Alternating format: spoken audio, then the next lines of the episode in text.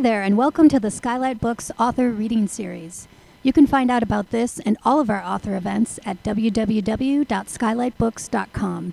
At our website, you can also browse our inventory as well as order books online. And don't be afraid to follow us on Twitter or even be our friend at facebook.com. If you'd like to talk to a real person, we can be reached at 323-660-1175.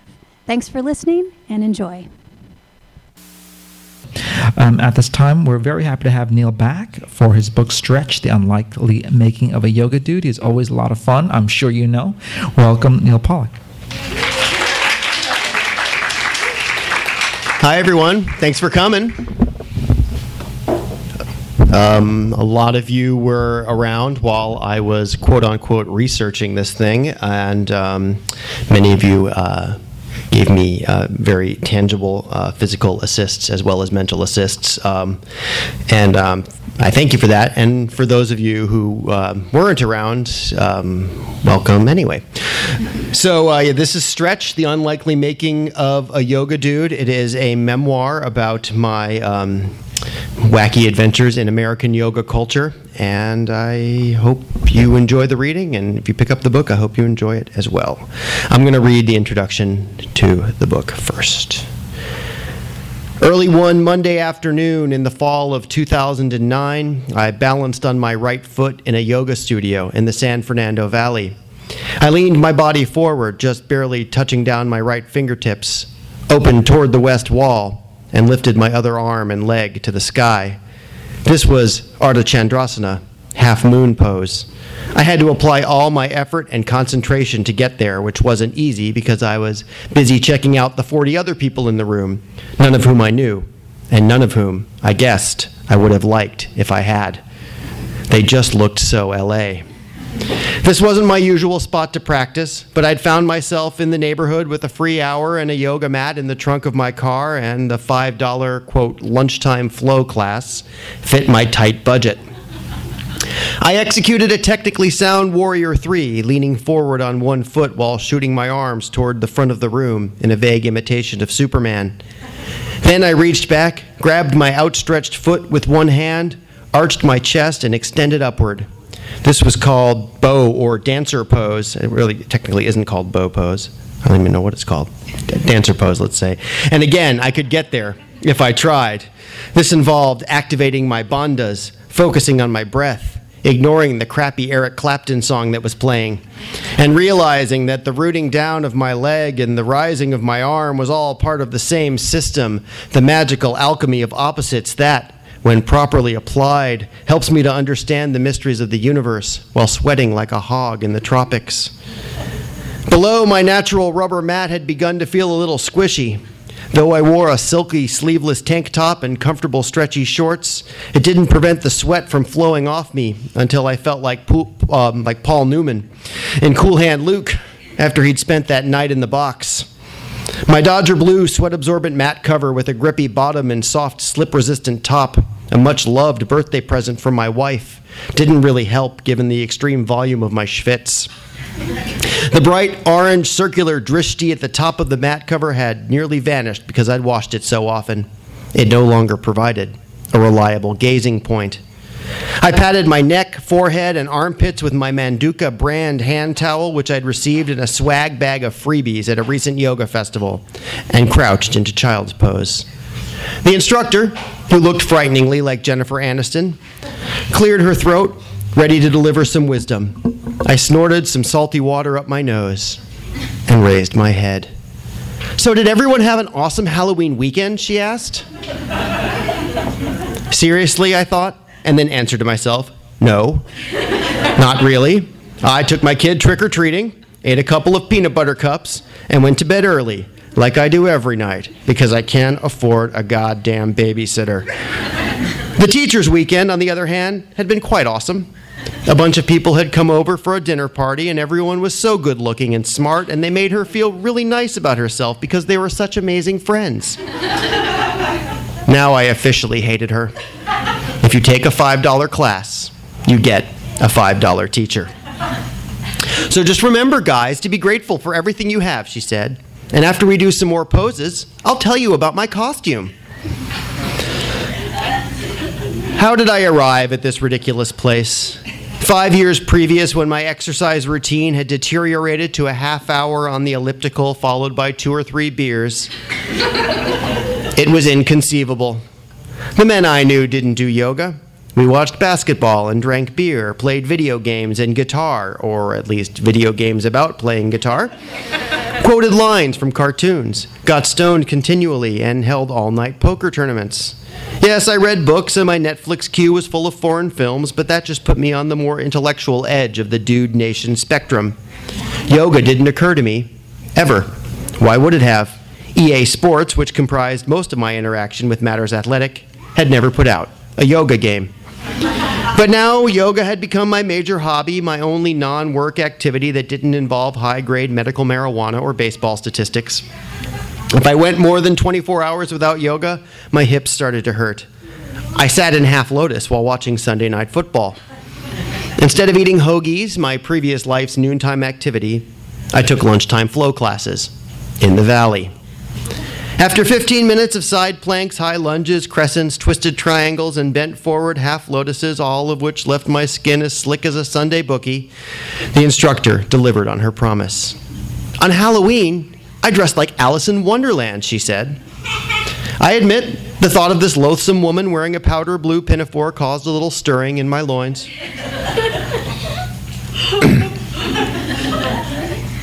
But thanks to my extremely sophisticated yoga training, I was able to observe this sensation and let it go.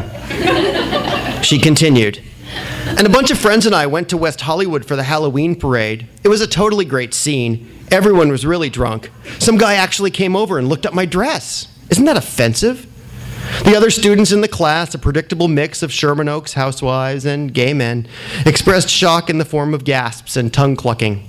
They were obviously regulars. Snap, snap, snap went their metaphorical fingers. How does that go? Is that? Can anyone do that? All right, I got it. It's a certain kind of asana, I guess. There were like so many people in Lady Gaga costumes, the teacher said. Oh my God, exclaimed the guy next to me. I love Lady Gaga. Excuse me, I thought. Aren't we supposed to be doing yoga here? I'm not sure about her, said the teacher. I think she's kind of a slut. She is not a slut, said the fanboy. The room began to cluck. Everyone had an opinion. Stop it, people, I thought. This is exactly what Lady Gaga wants you to be talking about. Don't you see that you're falling into her trap? But they didn't see, and I couldn't make them. I could only control myself and my reactions to their unbelievably stupid conversation. So I took a small sip of water, pushed back into Downward Dog, and waited for the room to quiet down. Yoga, after all, is the art of self-mastery, of stilling the minds, not to mention the mouth's endless yammering, of the search for a peace beyond thoughts and words. The world was full of morons, and many of them did yoga from time to time. Thank you, dear. But that wouldn't stop me from practicing. Nothing would anymore. All right, so that's the opening scene, the opening bit. Oh, thank you. You're too nice. You're too kind. You're too kind. So I started doing yoga because the New York Times called me fat. I'd written a book called Never Mind the Pollocks, which is a fictitious history of rock and roll with an eponymous narrator named Neal Pollack, who had nothing to do with me, but I named him after me because I guess I had an out-of-control ego. And a guy who wrote the review for the New York Times decided that he took it upon himself to slap me down, and didn't like the book, which is fine. But in the review, he called me just another. What was it? Hang on. I don't know. He basically. Oh yeah, an ordinary humor dork. Yet another doughy 35-ish white man with a goatee and thinning hair. So. When the paper of record calls you doughy, it's time to make a change. So I had a sort of an epic meltdown at home in front of my wife because she was the only other person in the room, and you know, she was very sympathetic to my blubbering, and kindly put her hand on my back and said, "You should do yoga with me." So I thank her for that. They were offering yoga classes as part of our membership at the Lance Armstrong 24-hour fitness. We were living in Austin, Texas at the time, and our 24-hour fitness, where we had a membership, had recently been transformed into a shrine to Lance Armstrong, who is, you know how they have the Magic Johnson 24-hour fitnesses here.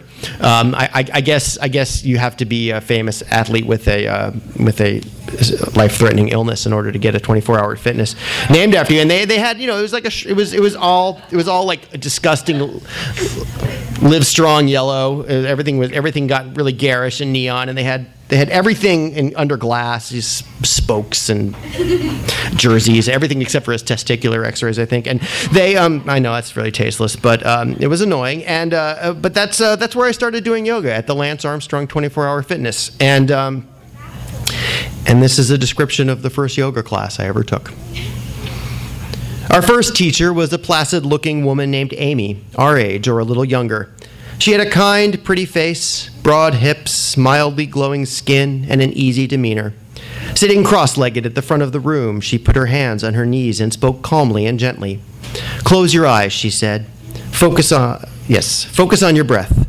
Feel it flow in and out of your lungs. Sit up nice and tall. Feel your spine straighten from the base of your tailbone to the crown of your head. Whatever happened before you came into this room doesn't matter, and whatever happens after doesn't matter either. There's only the here and now." Fair enough, I thought. Lord knows I had plenty of random, useless thoughts and emotions to deposit at the anxiety bank. I didn't mind clearing my mind. If I'd had another chance to go back, I would have probably edited that sentence, since the word mind appears twice in it. But, you know, they only had a team of copy editors working on this book. There's no way they could have possibly caught that. But I lacked training, and Amy's words couldn't stop me from twitchily looking around the room like a guy at his first AA meeting. Either I was the only man in Texas who had a free hour at 10 a.m. on a Wednesday, or guys just didn't do yoga. Everyone else in the room was female. As I sat there in my coffee-stained white t-shirt and my paint-spattered cotton shorts with the native Guatemalan pattern embroidered across the hem, I felt self-conscious, hairy, and overly large, an ogre invited to a debutante ball. The class followed the pattern of most beginning yoga classes: some stretching, some poses, a couple of light backbends, deep relaxation, and a short meditation. At the time, though, it tasted to me as exotic as a jackfruit milkshake. We pushed back into our first downward dog. It felt like I had bricks in my calves. My flabby hamstrings moaned and my near-arthritic shoulders shuddered. Later, as I creakily rose into my first Warrior One, my spine crackled like a thick estuarial branch falling off an old tree. My front knee popped unpleasantly. As the practice continued, my body insulted me in many different ways. I couldn't touch my toes. Bending forward over my knees, I caught the faint and unpleasant whiff of my own ass. I hopped and wobbled and stumbled with all the grace of a wounded animal charging through the brush. Amy wasn't a master, at least not in the gut-straining, semi-didactic way of some of the big city mega-yogis I've encountered since. But I didn't need a master. I needed someone kind and competent who wouldn't kill me. She explained the simplest poses in very clear language, keeping the pace slow and gentle. She was the perfect teacher for beginners. I was kind of enjoying myself. I'd expected poses with flouncy names like Laughing Daisy or Bejeweled Vagina or the infamous Happy Baby that I'd heard about. Instead, I got masculine ones like Warrior and Cobra, household objects such as chair and plank. Although, do any of us really have a plank in our house? Maybe in the 1880s, that was a household object. Gonna go sit on the plank after dinner. And a variety of ordinary-sounding shapes and animals. Nothing made me blush or shrink into myself with embarrassment. When I finished, I felt worked out but not worn out, sweaty but not disgusting, and much, much calmer. Regina felt the same way. We wanted to do the yoga again. Our setup at Lance Armstrong 24-hour fitness didn't match any form of the yogic ideal. We practiced above the basketball court and next to the spinning center, so we often had to compete with full-volume music screaming, "Do you believe in life after love, after love, after love, after love?" This message could technically be interpreted as yoga relevant, but not on repeat for 50 minutes. The space also contained the cleaning supplies closet, which led to some awkward walkthroughs by the janitorial staff. Because of some obscure gym policy, our teacher wasn't allowed to turn off the lights during Shavasana, which kind of defeated the point, since it's hard to transcend your earthly form while baking under a toxically illumined blanket of industrial-strength fluorescent gym lighting. But Regina and I, lying on our 24-hour fitness mats, were at the nascence of our yoga lives, and we didn't really care. Amy taught twice a week in the mornings, and there were rarely more than a dozen people in the room. After a few weeks, Regina and I had gained enough confidence to try a supplemental evening class run by a guy who one friend called the gay drill sergeant, which wasn't really fair, since the fact that he was gay had no bearing on the inherent brutality of his class. We'd unwittingly stepped into a den of power yoga, and we weren't ready. We found ourselves trapped in a high-octane exercise nightmare, flailing and flopping in a sweaty panic, lost in a senseless flow of arm balances and leg lifts. The gay drill sergeant's class was popular, like 40 people popular, so he didn't have time to ride to our aid. 15 minutes into our first session, Regina looked at me, her eyes straining and desperate. She rasped, "What the fuck is alligator pose?" That's a good question, actually. Does anyone know? Anyone familiar with alligator pose? You know that, you know, or other. You also know it's croc. Would you like to see it? Yeah. Yeah. I can do the alligator pose. I got to take off my shoes, though. No, it's okay. Just my shoes. I mean, the rest of it's not so bad, but. So, basically. The alligator pose is part of the, I learned it as part of the intermediate series of Ashtanga Yoga, or the second series of Ashtanga Yoga. And basically what you're doing is getting down on the ground, arms in what they call Chaturanga Dandasana, otherwise known as this pose sucks. And then with alligator pose, you basically thrust yourself forward, I guess, like an alligator does, like this. Oh my God. And then you do that every day for the rest of your life until you die. And believe me, one day you will. I guarantee it. So no applause. After, thank you. I'm glad. I know I did a good job when my teachers are sitting there saying, "Nice, Neil." I'm like, all right, I just have to maintain my humble attitude, and then I'm doing yoga.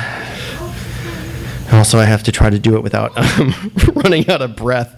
Would you all like to hear some more from the book? Yeah. I think you would. So. I moved to Los Angeles against my better judgment, so I could live a life of deprivation and desperation, and which I've done. And as part of moving to Los Angeles, as you all know, you have to sign up when you move here for a 10-class yoga class, a 10-class pass, the DMV, for like a neighborhood yoga studio of your choice. So I did that, and I gradually. Deepened my practice, and I had many adventures. And I'm gonna catch my breath from that alligator pose. Hang on a second. Wait. Deep ujjayi. Hang on.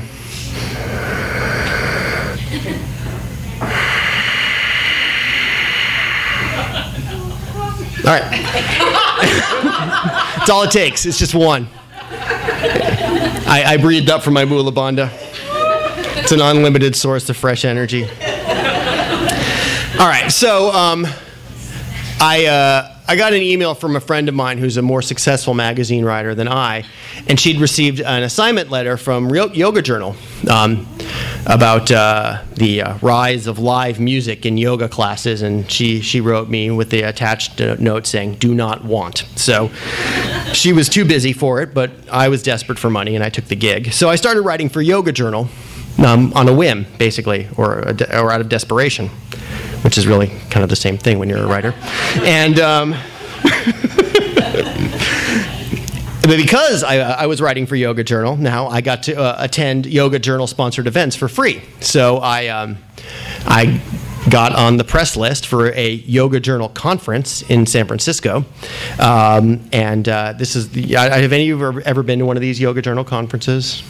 Basically, it's a place where the big-name yoga teachers can go so they can be worshipped by their acolytes for just $1,000 a weekend, and you know, so they get paid well, and you can run across some good teachers, and it's held at the Hyatt downtown, a hotel that was essentially built to keep the hippies out. So they're like the least yogic-looking building on earth. It's all just like narrow slat windows and just gray concrete. It's hideously ugly. So I, as part of the conference, I signed up for a, you had these regular classes over the weekend that lasted an hour or two. But then on Thursday before that, you get to choose your day-long intensive. So you get to study for 8 hours with one set of teachers. And I chose to take a course called The Yogi as Radical Cultural Hero. By that time, I knew I was writing this book, so I chose it because I thought it sounded funny. I'll admit it, nobody wanted to read a chapter about me taking an 8-hour class on how to take care of my back. It just doesn't have the same comic potential. So I took a class called The Yogi as Radical Cultural Hero with David Life and Sharon Gannon, who are the founders of Jivamukti yoga. It's a style of yoga in New York City that started in New York City that is very physically intense and very, very. And basically, before the classes, all the teachers have to give these 15-minute Dharma talks, usually about involving veganism. Sharon Gannon is a very radical vegan and encourages all her students to be the same. So anyway, this is the class I took. The Yogi is Radical Cultural Hero. That's just the context, and I'll read the scene now. My yoga intensive took place in a medium-sized conference room partitioned by sliding walls in the Hyatt sub-basement. Someone had gotten up very early that morning to carefully apply blue masking tape to the carpet, creating neat, evenly measured rows of rectangular spaces, each large enough for a yoga mat and some miscellaneous props. The room had low, cheap-looking ceiling tiles and ample fluorescent lighting overhead. I couldn't decide if I was about to do yoga or listen to a bunch of boring speeches from drug company sales reps. I chose my rectangle middle back on the right side. Too close up, I might have appeared like a kiss ass, and too far back, I might have seemed disinterested. This, to me, made for a suitably skeptical distance. My top layers came off, and there I sat under the conference room lights in my yoga shorts and tank top, ready to absorb wisdom. David Life and Sharon Gannon, eyes serenely closed, hands in Anjali Mudra, meditated on pillows at the front of the room. He was ribs showing thin, with sallow cheekbones, a ponytail, and black disc earrings, kind of like the yoga version of Iggy Pop. She just looked happy, healthy, and attractive, for lack of a better celebrity comparison, let's say Angelica Houston. As people trickled into the room, the gurus stood. With simple, kind grins, they moved from person to person with their palms together at their chests, bowing like Japanese business people in a boardroom. Only about 30 of us had arrived by that point, but they bowed at least a dozen times. Several young female assistants accompanied Life and Gannon in their bowing. Hotness shone through their weird gestures. When that was all over, the assistants passed out 2 flyers. One was a press release for Gannon's new book, Yoga and Vegetarianism, The Diet of Enlightenment, which I ignored, with her and Life's traveling teacher's schedule on the back. The other contained ads for more Jivamukti books, as well as a list of 2009's Jivamukti yoga chants. Then Life ordered us to the wall and told us to hold handstand for 20 breaths. I hadn't yet reached the point in my practice where this was possible, and still haven't, but I tried. Physical activation is spiritual activation, he told us. There should be a little discomfort, because in the face of discomfort, we transform ourselves, just like Martin Luther King Jr. had done. I think I got his point, though I doubted that Dr. King thought up the Montgomery bus boycott while schwitzing all over himself during repeated attempts to flip into handstand. We went back to our mats and sat in Virasana, or hero pose. A hero's quest is to retrieve something that has been lost, Life said. You have the power in your voice to alter your physical surroundings. That's why all great heroes were also great public speakers. They started talking great uplifting words and didn't waste their time complaining. Well, now I just felt guilty. I spent 80% of my life complaining. Maybe these people were onto something. I thought about this as I sat cross-legged in the basement of the Hyatt Regency San Francisco, chanting Shanti, Shanti, Shanti over and over again. Now Gannon sat down at her harmonium and took control of the room. We have to see ourselves as cultural heroes, she said, dramatic entities. We have to transform ourselves from ordinary people to supermen and women. We have to work magic in order to enact transformation. Yoga is that state where you're not missing anything, she said. You are whole and complete. She asked us to refer to our chant sheet, began playing her harmonium, and sang, Loka samasta sukhino bhavantu. This was familiar to me. My teacher sometimes chanted this at the end of our Ashtanga classes. Along with everyone else, I chanted back. Underneath that chant, in bold letters, were some words in English. I figured these were just there for translation purposes, but no, she chanted in the same voice and rhythm, May all beings everywhere be happy and free, and may the thoughts, words, and actions of my own life contribute in some way to that happiness and to that freedom for all. Now, this was a fine sentiment, but chanting it call and response felt one step away from putting on the purple sneakers and asking the aliens to come and get me. In general, English, a fine language for profanity, political speeches, and broadcasting baseball games, is a poor translation choice for profound lyrical sentiments from ancient texts. To wit, the subtle humiliations of shul, which I attend or used to attend in the Reform tradition because the services are pretty short.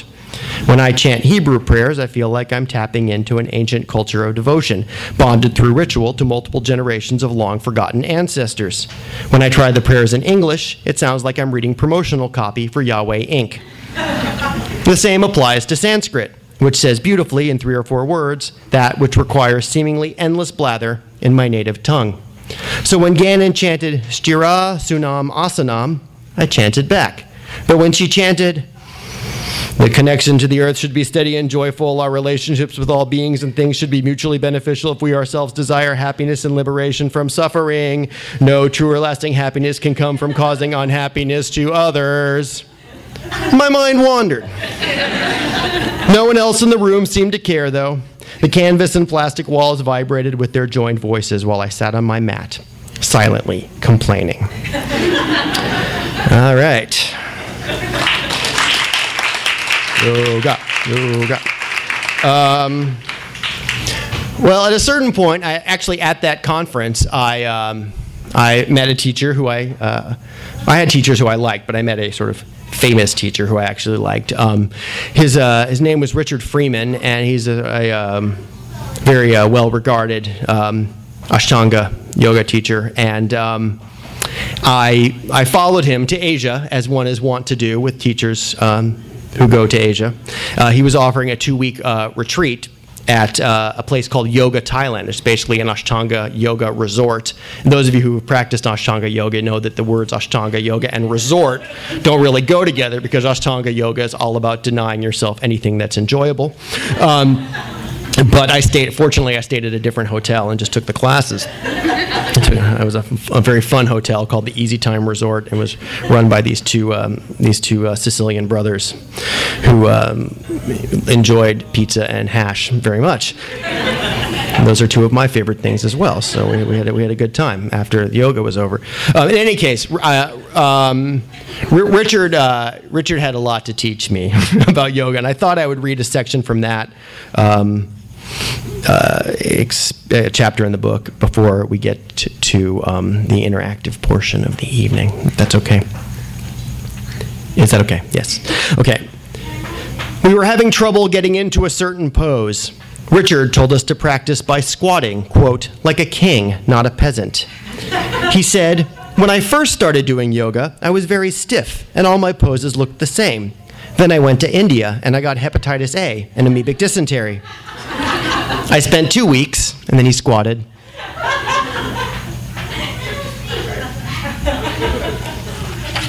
in this position.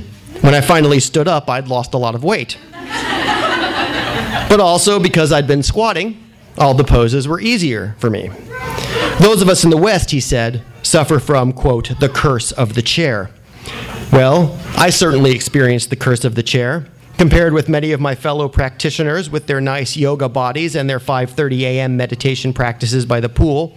I felt like an aging water buffalo, incapable of doing much. My back had begun to hurt again from where I'd pulled it doing Bikram. There's a scene earlier, and there's a lot of scenes where I hurt myself in the book. By day 4 of our brutal asana practice, basically we would do physical yoga for 3 hours in the morning, starting at 7 a.m. in this intense tropical heat. It was awesome. By day 4 of our brutal asana practice, I couldn't bend forward at all.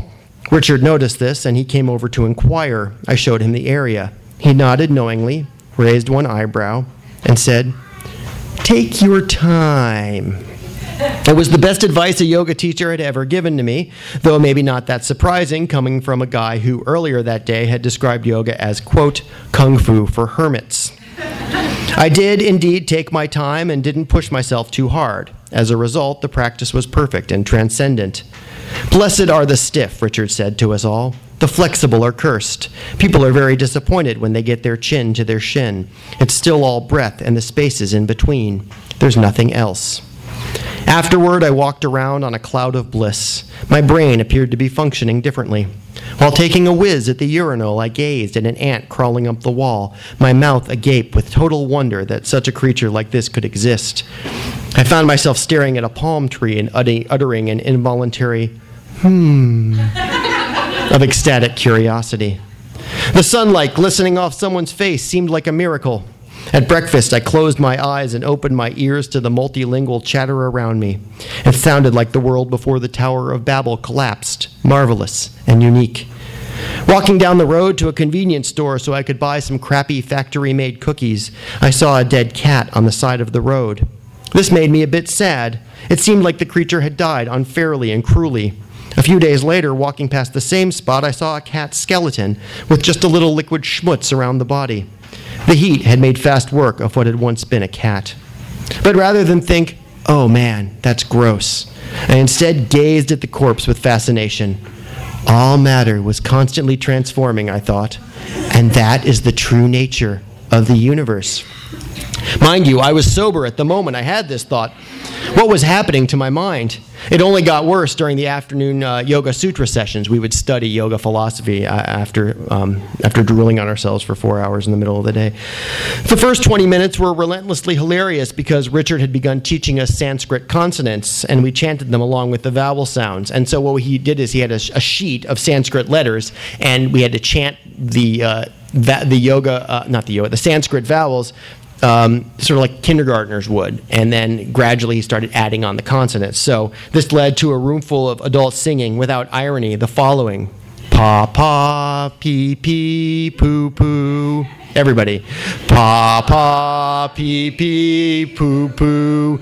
It makes a lot more sense if you actually have the Sanskrit alphabet in front of you, and I study it every day. I convulsed, puffed out my cheeks, and did everything I could not to burst out laughing. Other than one mischievous Austrian guy named Helmut, who I'd been drinking with at the Easy Time Resort, no one seemed to join me. Perhaps they thought I was practicing some sort of complicated pranayama move. After that, out of Richard's mouth came an uninterrupted stream of learned wisdom. I can't really encompass the reality of what he said. I just sat there and wondered half the time, and as such took bad notes, ignoring a lot of the important stuff and writing down useless crap like, using the mind, you create a scaffolding where free thought flows between the boundaries of the dialectic. It's true. But for the most part, I think I grasped his central message.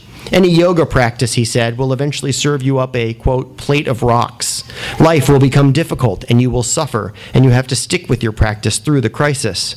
We become over-attached to pleasant experience out of fear of suffering, he said, and that just creates more suffering, because the pleasant experiences, like all experiences, must eventually end.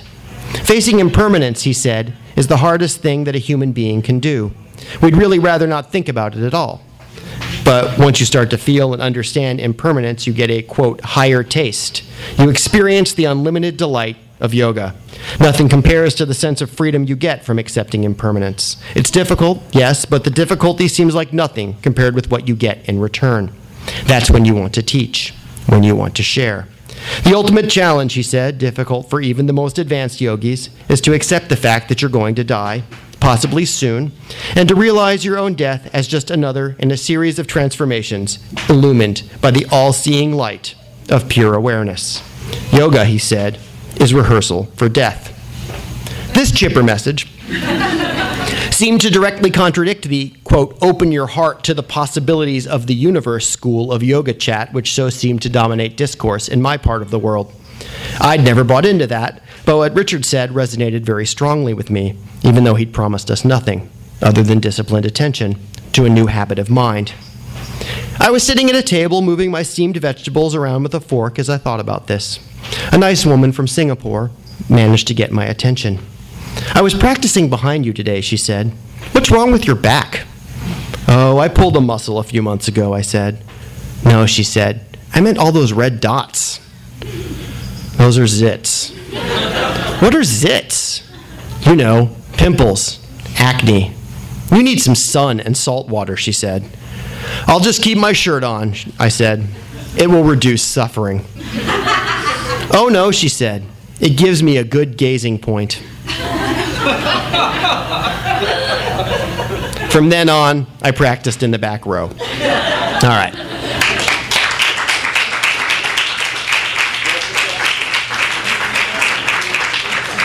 So, there's my water. All right. This is the point of any reading where I take questions from the audience, and I also, because this is a yoga book, and even though asana is but one of the 8 limbs of yoga, I've also been taking pose requests. Because, you know, it's a good way to draw people into the practice. You know, when you see what a balding middle-aged man is capable of, then you think, oh, I could do that soon enough. So I will take any questions anyone has, and also a few pose requests, depending on the difficulty of pose and my ability to do them. Anybody? Any questions? Any comments? Sir. So what is the benefit on the post that you did earlier? The benefit of... I don't. Yeah, it's basically a good party trick. I don't rightly know. Other than that, it's just another thing that will make you so tired that you won't be able to think afterwards. Kind of basically, the whole idea with yoga is that you're trying to shut down your thoughts, and you're trying to achieve as they say in the sutras, a clear, calm, and tranquil mind. And you know, any exercise can do that, but yoga actually has a philosophical system attached to it. Honestly, that pose can probably do more damage than it can good. You know, you'll bust up your wrists, break a toe, bash your head in the floor, and then you'll have to deal with the injury. And that's just and since apparently yoga is all about suffering. That's the benefit of trying to deal with the fact that you can't do it anymore. That wasn't a very good answer. Go ahead. You practice at home by yourself? I do. You gonna finish the question? I practice a few days a week at home by myself because it's free. And then a couple times a month I'll go practice with a teacher who I've been studying with for a long time, just so I can, pick up some pointers and also see some other human beings, which is nice once in a while. I took a class from a teacher who was a day-long intensive, and she said that really the best way to do it is to practice by yourself and then periodically go to a teacher you trust, whether that's once a week or once a quarter, if you're using the quarter system. And then you sort of take what you learn there, and then that can elevate your self-practice. Because at the end of the day, you know, it really is a personal and private thing, which is why, of course, I've written a book about it, and I'm traveling around the country doing poses in bookstores. Yes? Oh. Thank you.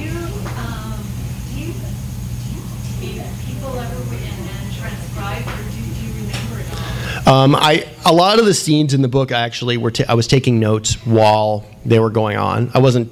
I don't. I don't.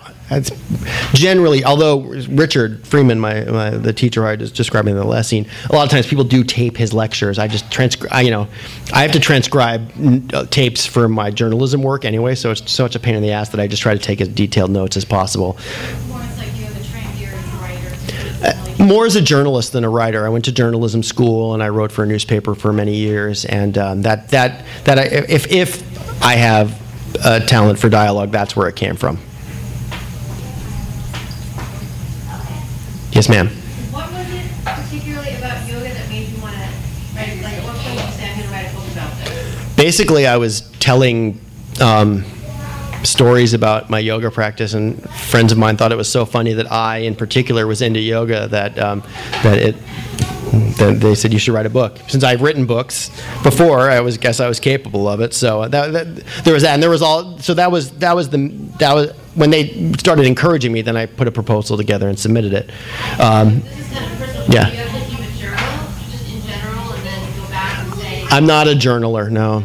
I just kind of once I got the book contract, I started taking notes, mostly at the major event, the major set pieces in the book, like the yogathon. Not like I did the yogathon in order to take notes on it. I did it because I needed to raise money for my son's charter school, and this was available, or these conferences I went to.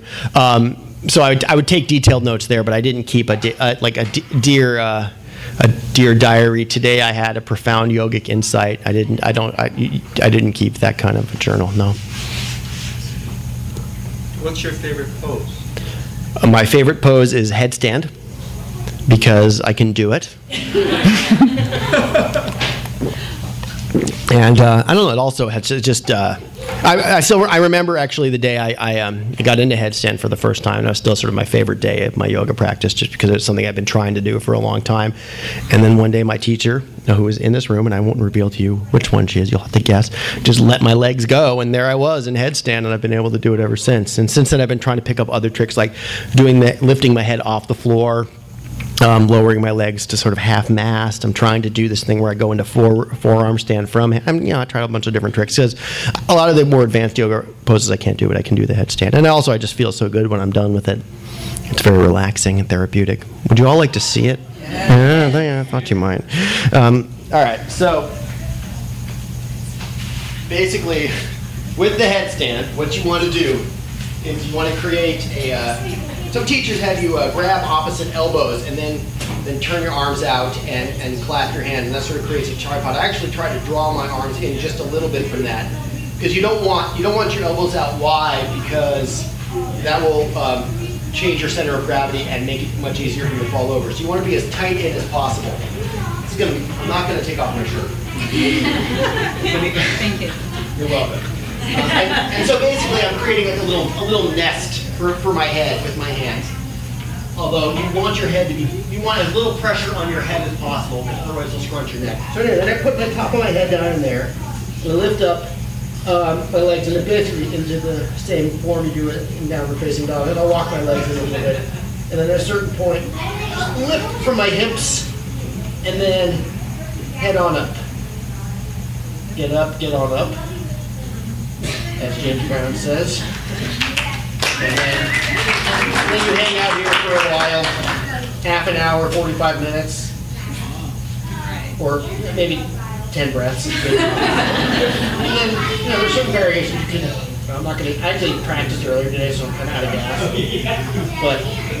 And I can't do my half mast thing because I have a strained hamstring. But, you can kind of hang out like this for a while, and back up, and try to lift your head off the floor, which I guess I'm doing right now. And then when you realize that you're being watched by 50 people, and then want your head to come up last when you come out of it, otherwise you'll get very dizzy. So that's my headstand. That and then one day I won't be able to do that anymore, and I'll still have to do yoga. So that'll be an interesting moment. Let's see. One day, the only pose I'll be able to do is Shavasana. Yes? I thought about sending photos of your new yogic body to the New York Times. My current author... I don't think that guy's going to want photos of me doing yoga. I can only imagine. I don't want to give him any more fuel. My current author photo is of me doing a headstand. I'm assuming it at any moment now. Someone will refer to me as a yoga douche on the internet. But fortunately, because of my advanced yoga training, I'm able to deal with that kind of criticism. It's just all matter in a constant state of transformation. It's just a vritti, as they say in the Yoga Sutras, just a little thing that's there to bother you. So I don't worry about that. Teaching? Have I thought of teaching? I have. I've taught a few yoga classes, and I did receive my teaching certificate. I went and did my 200-hour certification with Richard Freeman in Boulder this summer, abandoning my family for a month so I could become a yoga hippie. And they really appreciated that, I think. And so I don't know what I'm going to do with that. I'm not quitting my day job, but I may, once the dust settles from this massive international best-selling yoga memoir, I may if start offering occasional classes. I think there's something for you at writers' conferences. You do the writers' offer classes. You want to be my agent for that? Yeah, yoga classes at writers' conferences. I think I can definitely. I definitely know the neurotic mindset of the writer who needs yoga, so I could do that. Also, I think I could also be pretty good at teaching comedy people, because they're a real fucking mess. And if I do teach, it's at the start. It's going to be there's this great studio called Shakti Box, which is just down the street from here, just actually about a block down. And that's my favorite place to practice at the moment. And I may ask the owner to give me a class, and I'm sure I'll end up teaching at like 3 p.m. on a Tuesday, and that'll be real popular. Yes. Has yoga changed your eating habits? I think I eat a little less than I used to. I mean, I'm not. I'd say that I'm a little bit more moderate in how I approach pretty much everything except for maybe marijuana, and which even that I'm beginning to discover the joys of moderation with. So I don't know. I still eat meat with great enthusiasm, and although I know I shouldn't, and but I do drink a lot less than I did,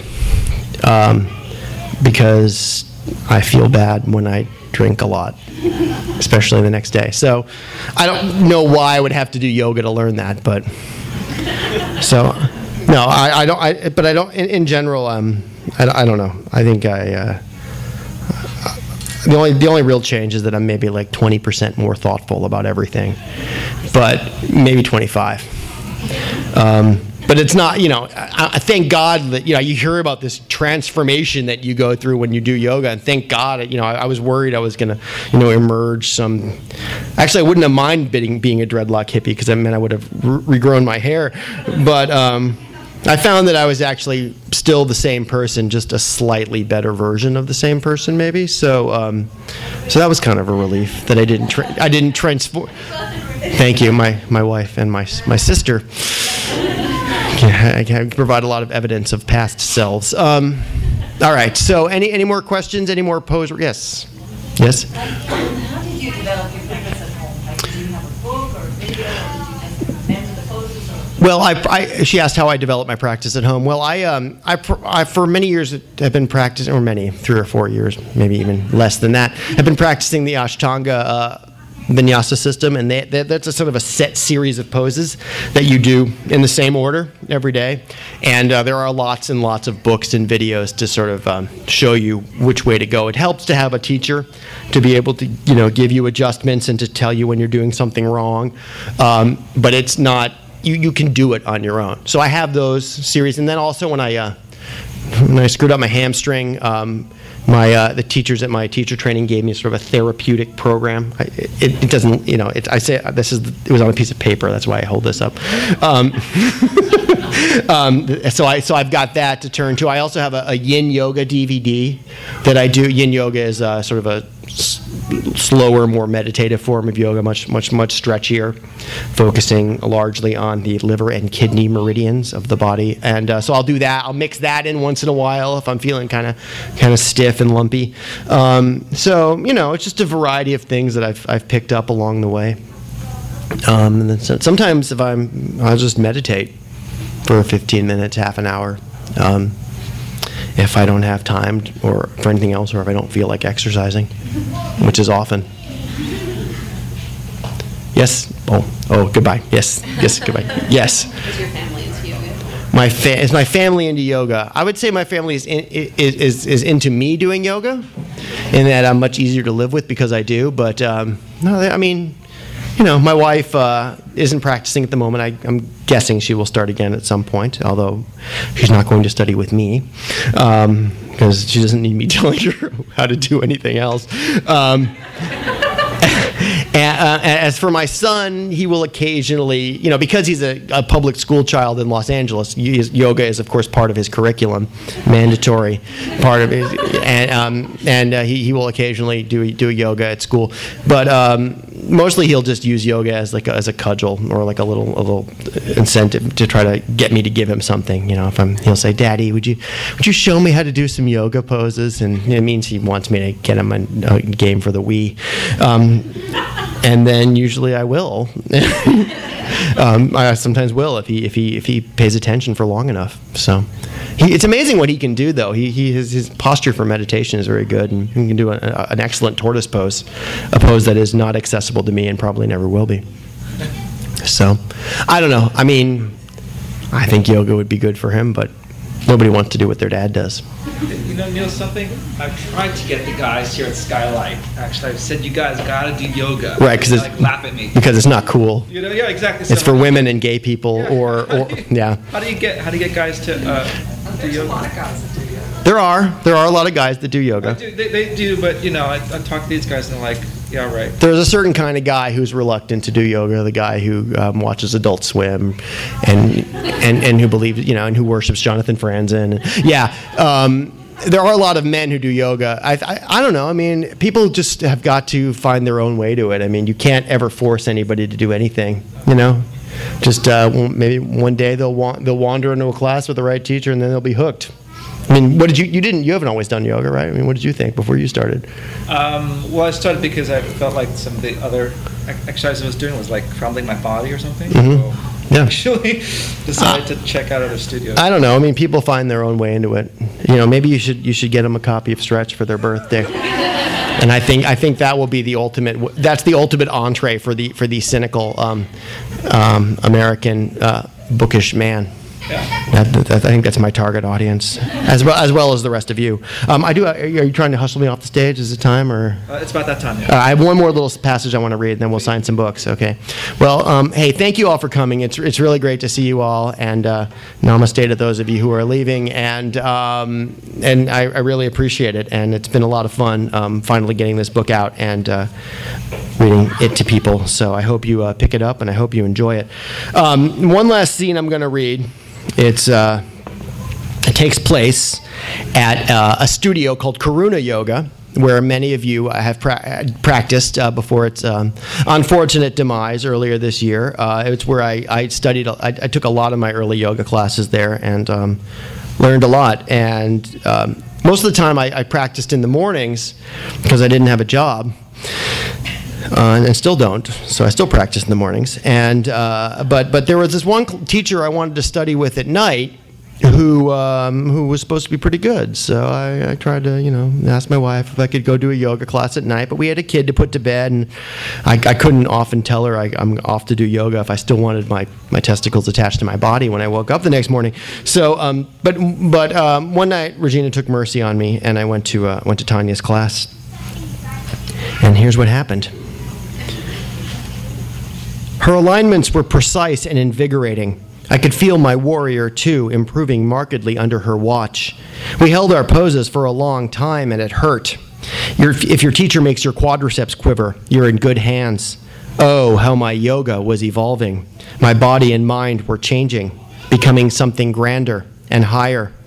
During the cool down, Tanya told us to draw our knees by our ears. We grabbed our feet with our hands and rocked gently from side to side. This was happy baby pose. My body felt free and loose, totally relaxed in every way. A murmur emanated from my guts, and an airy whoosh moved through my intestines. I then uncorked the sloppiest, wettest fart of my life. A desperate 5-second bleat of sweet relief. The sound seemed to bounce around the walls of the studio like a rubber ball thrown at maximum velocity. I followed this with a series of three little toots. Duckling farts chasing after their mother. It was like the campfire scene in Blazing Saddles, except that instead of cowboys, hot chicks in spandex surrounded me, and I was the only one farting. Oh yeah, Tanya said. That's it.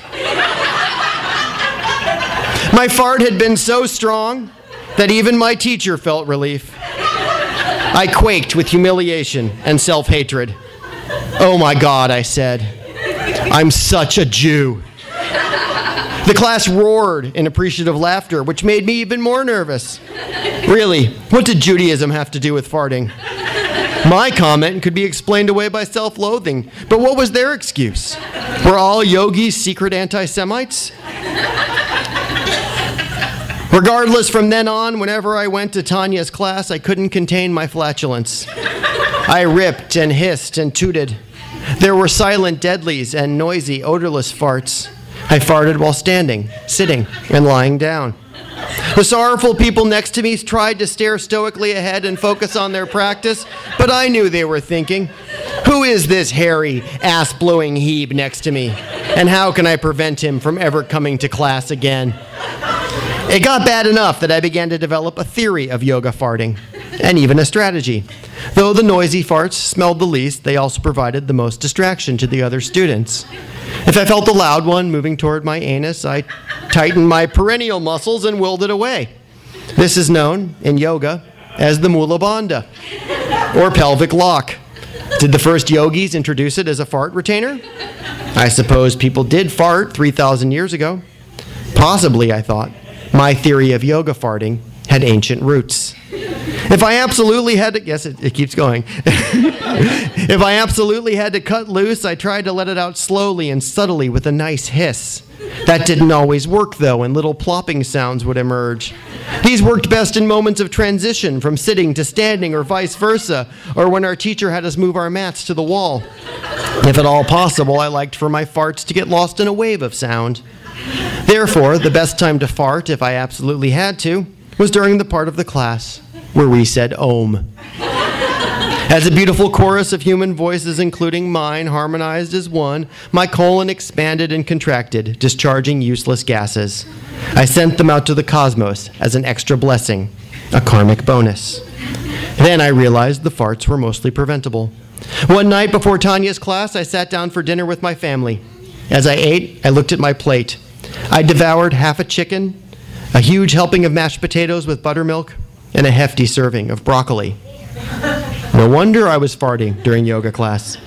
That night I had to deploy my usual strategies, but before Tanya's class the following week I just ate a couple of carrots to settle my stomach. I did the entire practice without even the mildest gastrointestinal disturbance. My body felt free and loose. It twisted and rose and fell with great ease, free of worrying about my farts.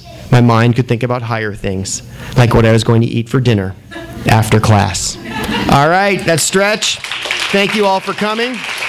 Namaste. Good night.